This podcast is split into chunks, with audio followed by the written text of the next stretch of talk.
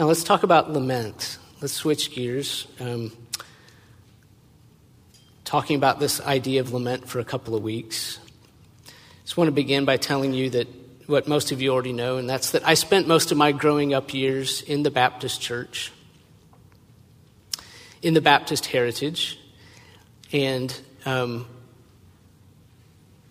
that is my heritage, and I've been greatly enriched by it and so helped by the fact that that is my heritage. And so many of you could say the same thing. Um, and I, I, wanted to mention that, how meaningful and thankful I am for that heritage, because I don't want what I'm about to say to overshadow all the good that I've received from that heritage.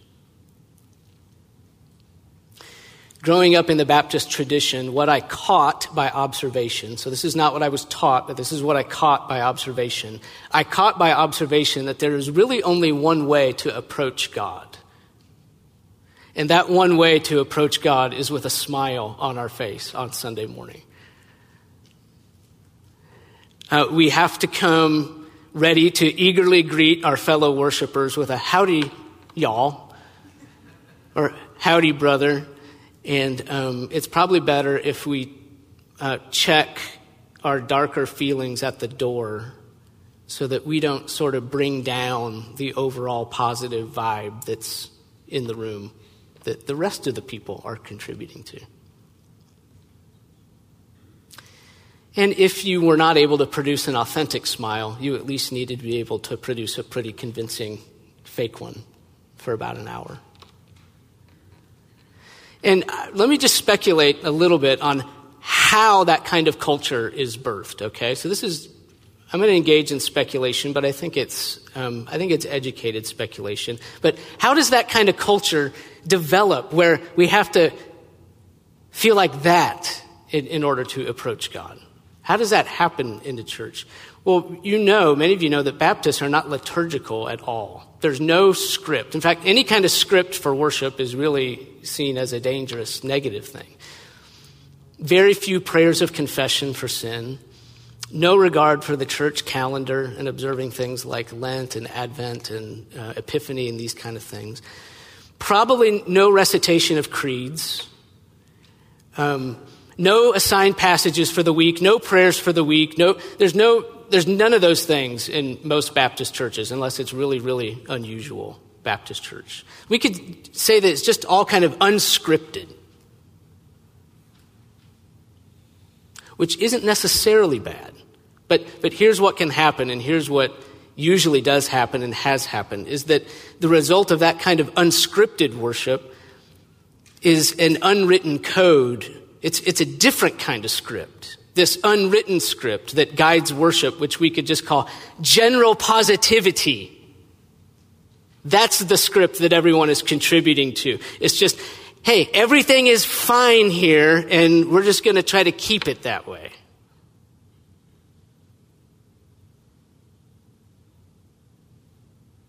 Everything is fine here, and let's keep it that way. Now, look, in a sense, that's true. In a sense, it's true that everything is fine here because of, because of the work of Jesus Christ. For the Christian, the arc of our lives has completely changed. And we are secure, and everything is fine eternally, forever. There's a sense in which that is true, but here is the question Do we have to repress or disregard the real pain that we feel in this life in order to approach God in worship? Is that what God wants? Is it okay to approach God with pain and not smiling? Is it okay to come to this room or a gathering of Christians with a downcast heart? Is God disappointed in us when we do that? Would He rather us play out the happy worship script? Is there another kind of script? Is there a script for pain as well as happiness? Is there a liturgy for those that can't smile today and aren't sure if they'll ever be able to smile again? Thinking about those who have lost their spouse or their child or their dream, their ministry, their house, lost their job, maybe lost their joy. There is another kind of script. There is an approach to God for the sad and the weary and the longing and the ashamed and the sick in soul. It's an approach, it's a liturgy that God has given us. It's all through the scriptures from many different authors, modeled by many different individuals that we meet in the scriptures, including Jesus himself. And it's called lament. It's for me and it's for you. It's for the human experience so that people that love God and love Jesus can still approach Him even when life is hard. So, we're going to spend two Sundays talking about lament. Today, we're just going to talk about lament in general from Psalm 74, which is a psalm of lament. Next Sunday, we're going to look at the lament that Jesus Himself offered on Palm Sunday. Next Sunday is Palm Sunday. Jesus offered a lament on the original Palm Sunday, on the occasion of the triumphal entry, and we're going to um, observe that from Luke 19 next weekend. Okay? Today we're simply going to learn what lament is and why it's valuable. Okay? Our starting point, very simply, is this we're going to ground ourselves in reality and just be willing to admit that we live in the midst of lamentable circumstances. Okay? I really don't feel like I have to go into any kind of specific examples.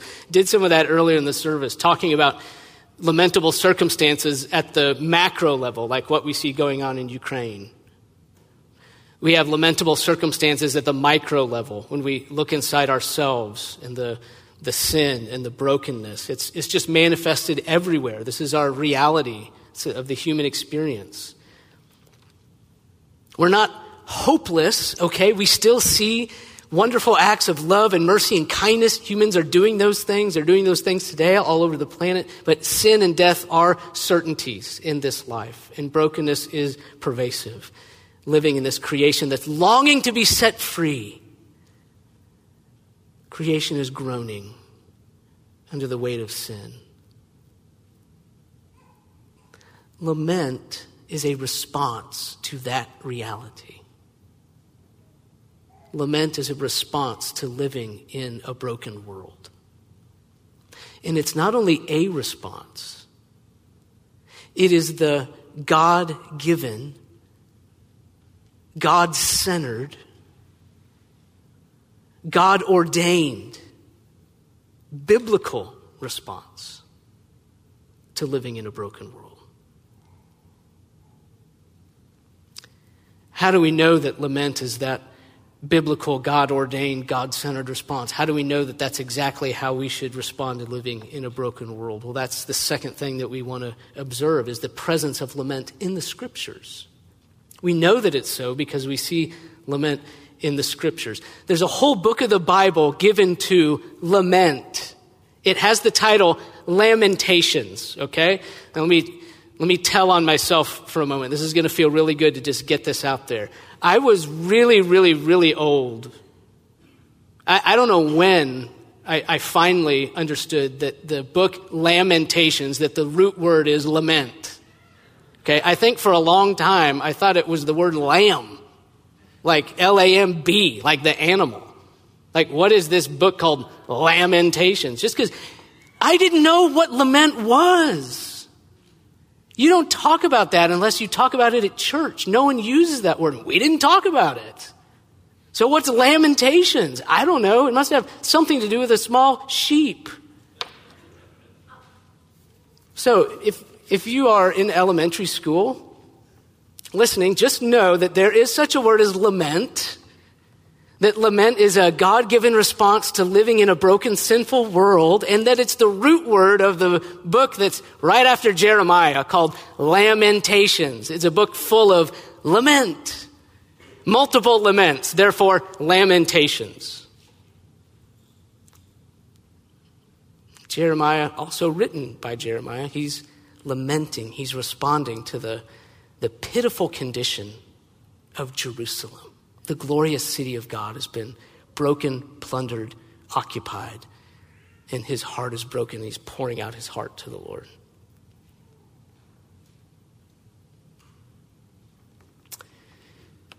So there's a whole book of the Bible given to lament. We have individuals lamenting at various times in the scriptures. And then we have certain psalms of lament. Psalm 74 is one of those. And here we are in Psalm 74 to learn what lament is by observation. Okay, so we're going to observe three things about lament from Psalm 74. Because lament is more than just complaining.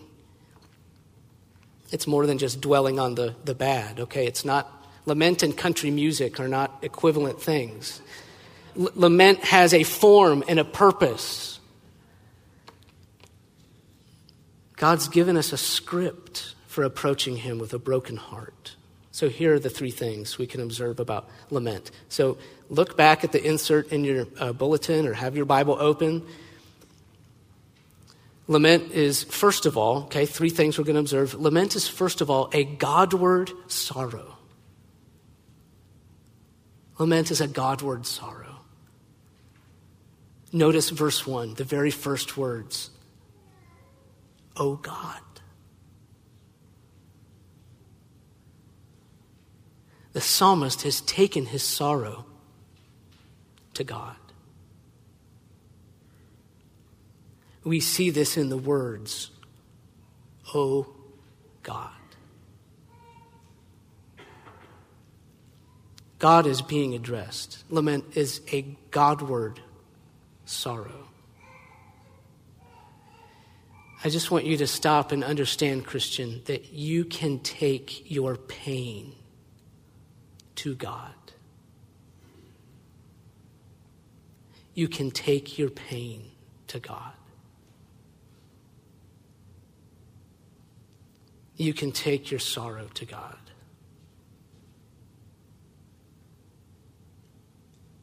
Take your sorrow to God. The psalm begins, Oh God. There is great victory in these first two words, even though it may not appear so right away. And even though it's counterintuitive, there is so much to rejoice in by just observing these first two words. Do you know what they mean? Do you know why these words are worthy of celebrating? Pain and sorrow and questions have not driven the author away from God. He is taking them to God. He is drawn near to God with his burden and not walked further away. And I wonder if you can say the same.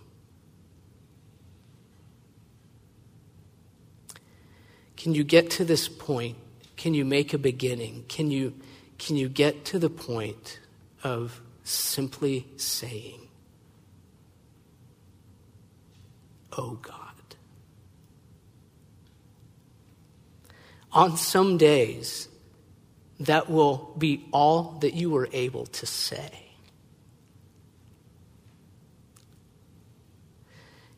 All you will be able to say is, Oh God. And you won't be able to get any further than that because to express anything further than that will be beyond what you can bear. But let me just encourage you God can take it from there. He can fill in the blanks. When you can take that heart full of sorrow to Him and simply say, Oh God.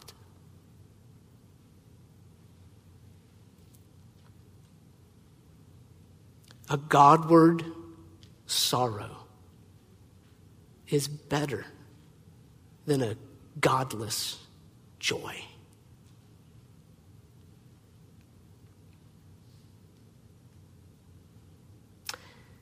and pain and suffering are not beyond the redemptive power of God to be used and redeemed to draw us closer and closer to our God, who is all goodness and love. Lament is, first of all, it's a Godward sorrow.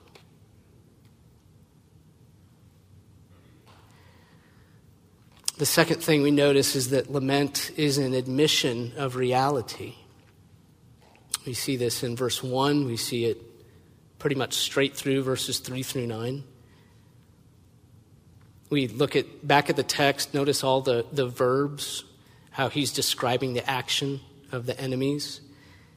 The, the context for the writing of this psalm is probably the destruction of the temple in 586 BC the Babylonians coming in and setting fire to the temple and destroying everything. So he's likely writing about the same circumstances that Jeremiah was writing about Lamentations.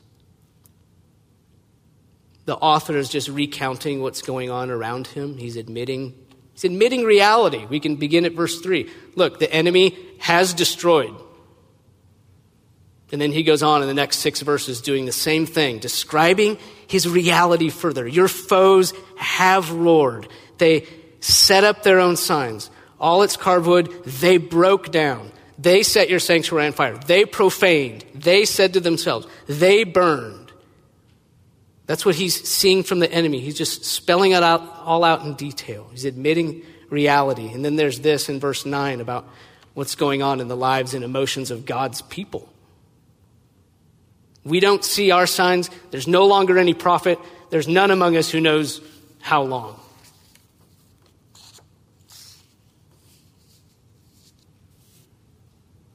What we want to do with all this information is just notice that lament holds nothing back.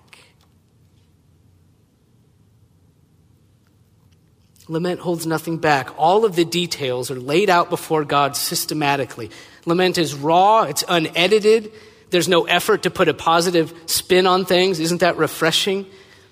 There's great comfort for us here because we see and we know that we can take every emotion and every raw statement of reality to God.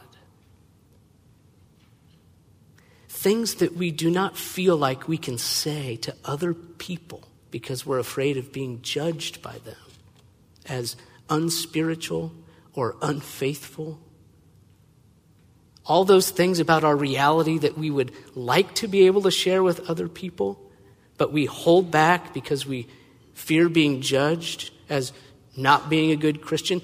All of these things we can leave with God. God, this is exactly what's happening. This is exactly how it's making me feel. I see no positive signs here. There's no one to guide me, and there's no end in sight.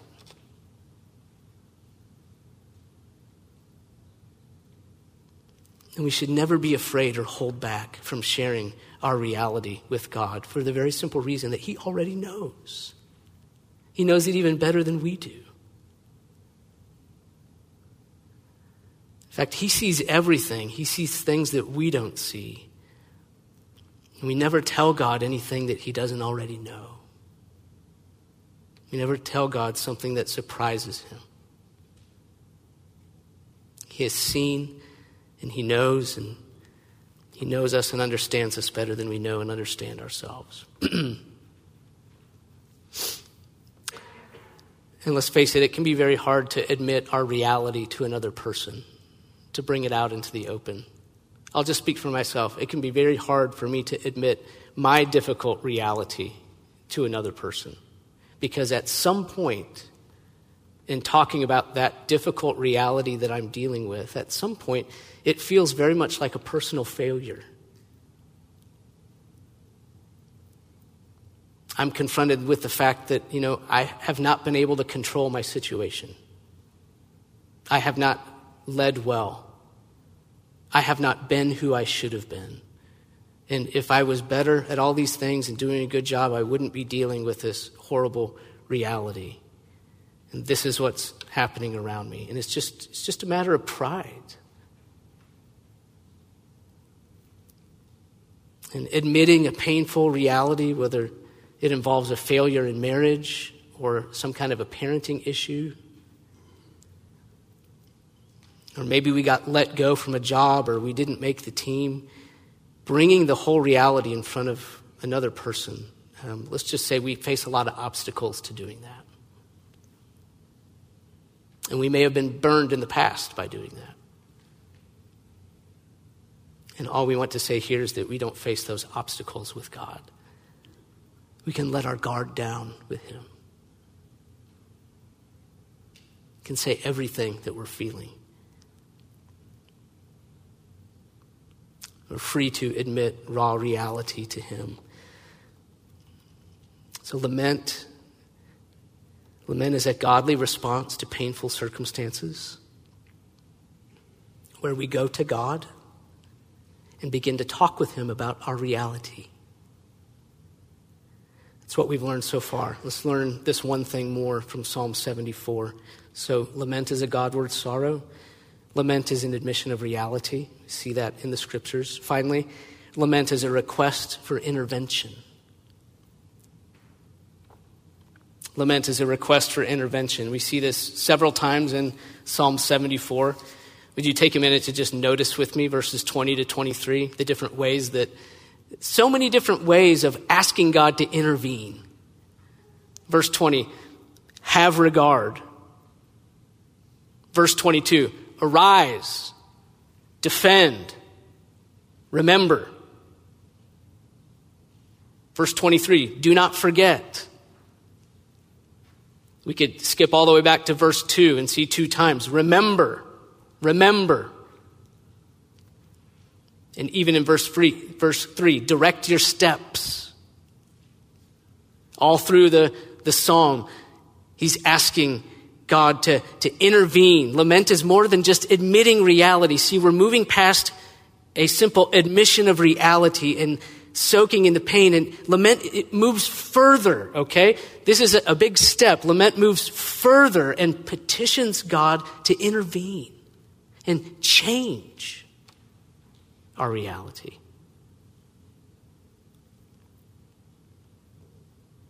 It's asking God to get involved. Notice this one thing more about the request to intervene. This large chunk that we haven't covered yet, verses 11 through 17. See what he's doing there? He's reminding God of God's power to intervene and change things. Recounting all these mighty deeds that God has done, whereby there is no reason why God cannot intervene and change the circumstances. God, if you are the one who is from of old, if you divided the sea, if you broke the heads of the sea monsters, you crushed their heads, you split open springs and brooks, so you made water where there was no water. And then next, where there was water, you took it away. You dried up ever flowing streams. If you're the one who established the heavenly lights and the sun, if you fixed the boundaries of all the earth, if you made summer and winter, God, if you fixed the boundaries of the earth, you can fix this.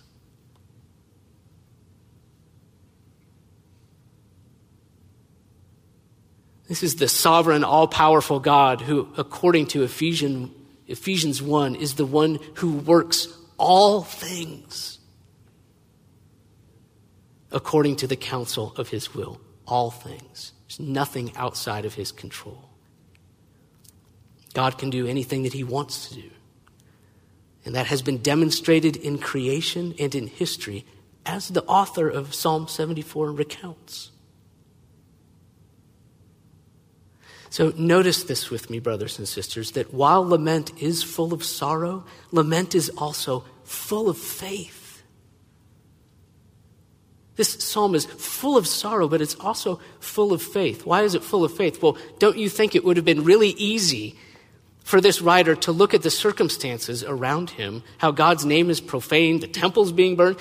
It'd be very easy to look at those circumstances and think, well, God must not be here. Or he must not be powerful. Or he must not be good. When all this bad stuff is happening. Why would God ever allow this to happen? But on the contrary, this author of Psalm 74 recounts how very powerful God is. He says the opposite. He reminds himself and reminds God of how powerful indeed God is. And that is what faith looks like. It holds on to what we know is true of God, even though everything we see around us is to the contrary and looks the opposite.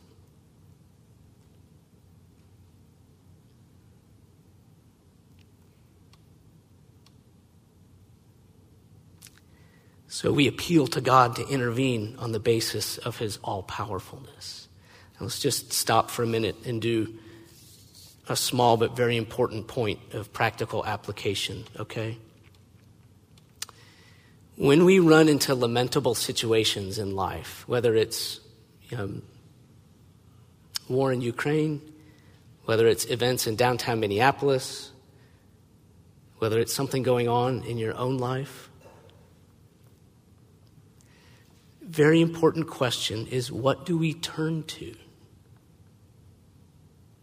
How do we respond? Even as Christians, what do we turn to? And we've been conditioned in various ways to respond to lamentable circumstances by taking sides or offering explanations or going immediately to social media to share our opinion on what's happening.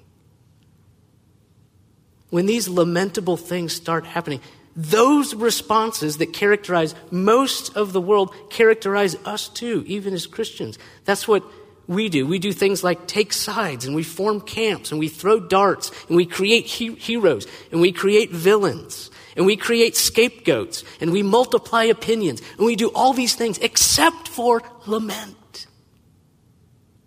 Except for the very thing, the very template that God has given us for how to respond. So I want to encourage you, just as a point of practical application, to become a lamenter. Maybe it's just you and a piece of paper. Or it's you and your phone, and you come across something horrible and lamentable, to take it first to God before you take your opinion to everyone else. Just stop and say, Oh God, this is horrible. This is what I'm seeing. Intervene. Intervene in this broken world. Come, Lord Jesus. as Christians, we should be the ones that are steeped in reality. We should take reality so seriously that we continually admit the presence of an all powerful God at the foundation of the universe. He is reality.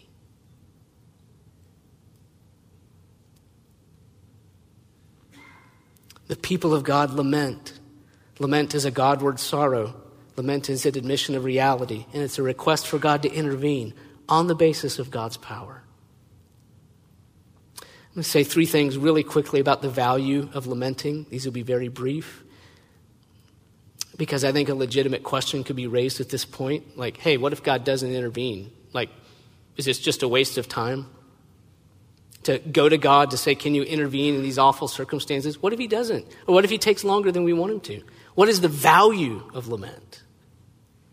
First of all, so three things. The first, first thing we want to say about the value of lamenting together is that lament is a response that honors the circumstance. Lament is a response that honors the circumstance. Sometimes the only appropriate response is lament. There are some days in life that are so hard and so dark, some situations that are so painful that they defy all of our best efforts to be polite and be kind and to say the right thing. And the only response that honors the difficulty of the circumstance is to lament.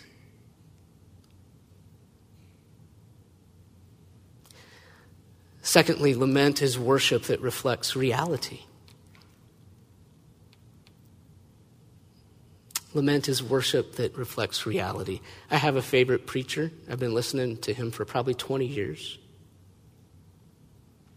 For lots of those years, I couldn't answer the question, like, why do you enjoy listening to him so much? Finally, it came to me one day when I was driving in the car. The answer was reality. He preaches like Jesus is real. He, he preaches like he understands understands that his listeners live in the real world and that there's a way for Jesus to impact the real world. And I think for a long time I had listened to people that I'm not always sure that's the impression that I got. Part of the problem was with my own heart. That there are few things more unattractive than worship that does not accord with reality. Like when we feel like we have to come with a smile on our face or fake it. And on the other hand, there are few things more beautiful than worship that is steeped in the great reality of God and the Lord Jesus Christ. And when we lament, we project to each other and to the world this is reality. The world is broken. We're not shutting our eyes to that, we're acknowledging that. We're acknowledging that while some of us are celebrating in this room, there are others in this room that are mourning and going through something really hard. And if we don't have a reason to lament this morning, if I'm not lamenting anything, my brother or sister does, and I'm lamenting with them because that's their reality today.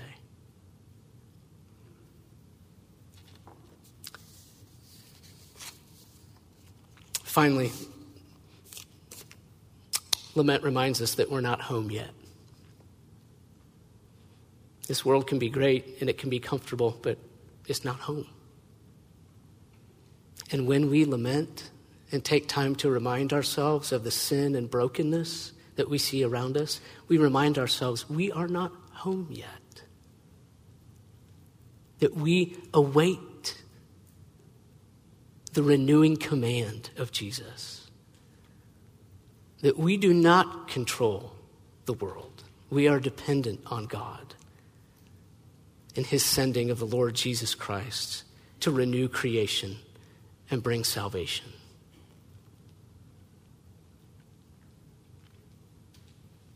Lament reminds us that we're not home yet. Lament is one of the songs for the way. It is just as fitting as the song of joy. You are not out of place if you sing a song of lament. It's just as fitting as the song of joy. But lament is a fading song, it doesn't last forever, it fades out to nothing and is replaced by a song of triumph and a song of never ending joy to the glory of Jesus. But even though lament is replaced, your lament is never forgotten. Psalm 56 God counts our tossings and has put our tears in a bottle. Your lament is valuable because it's valuable to God. How do we know? Because He keeps it. He keeps it. Therefore, let us give Him our lament. Amen.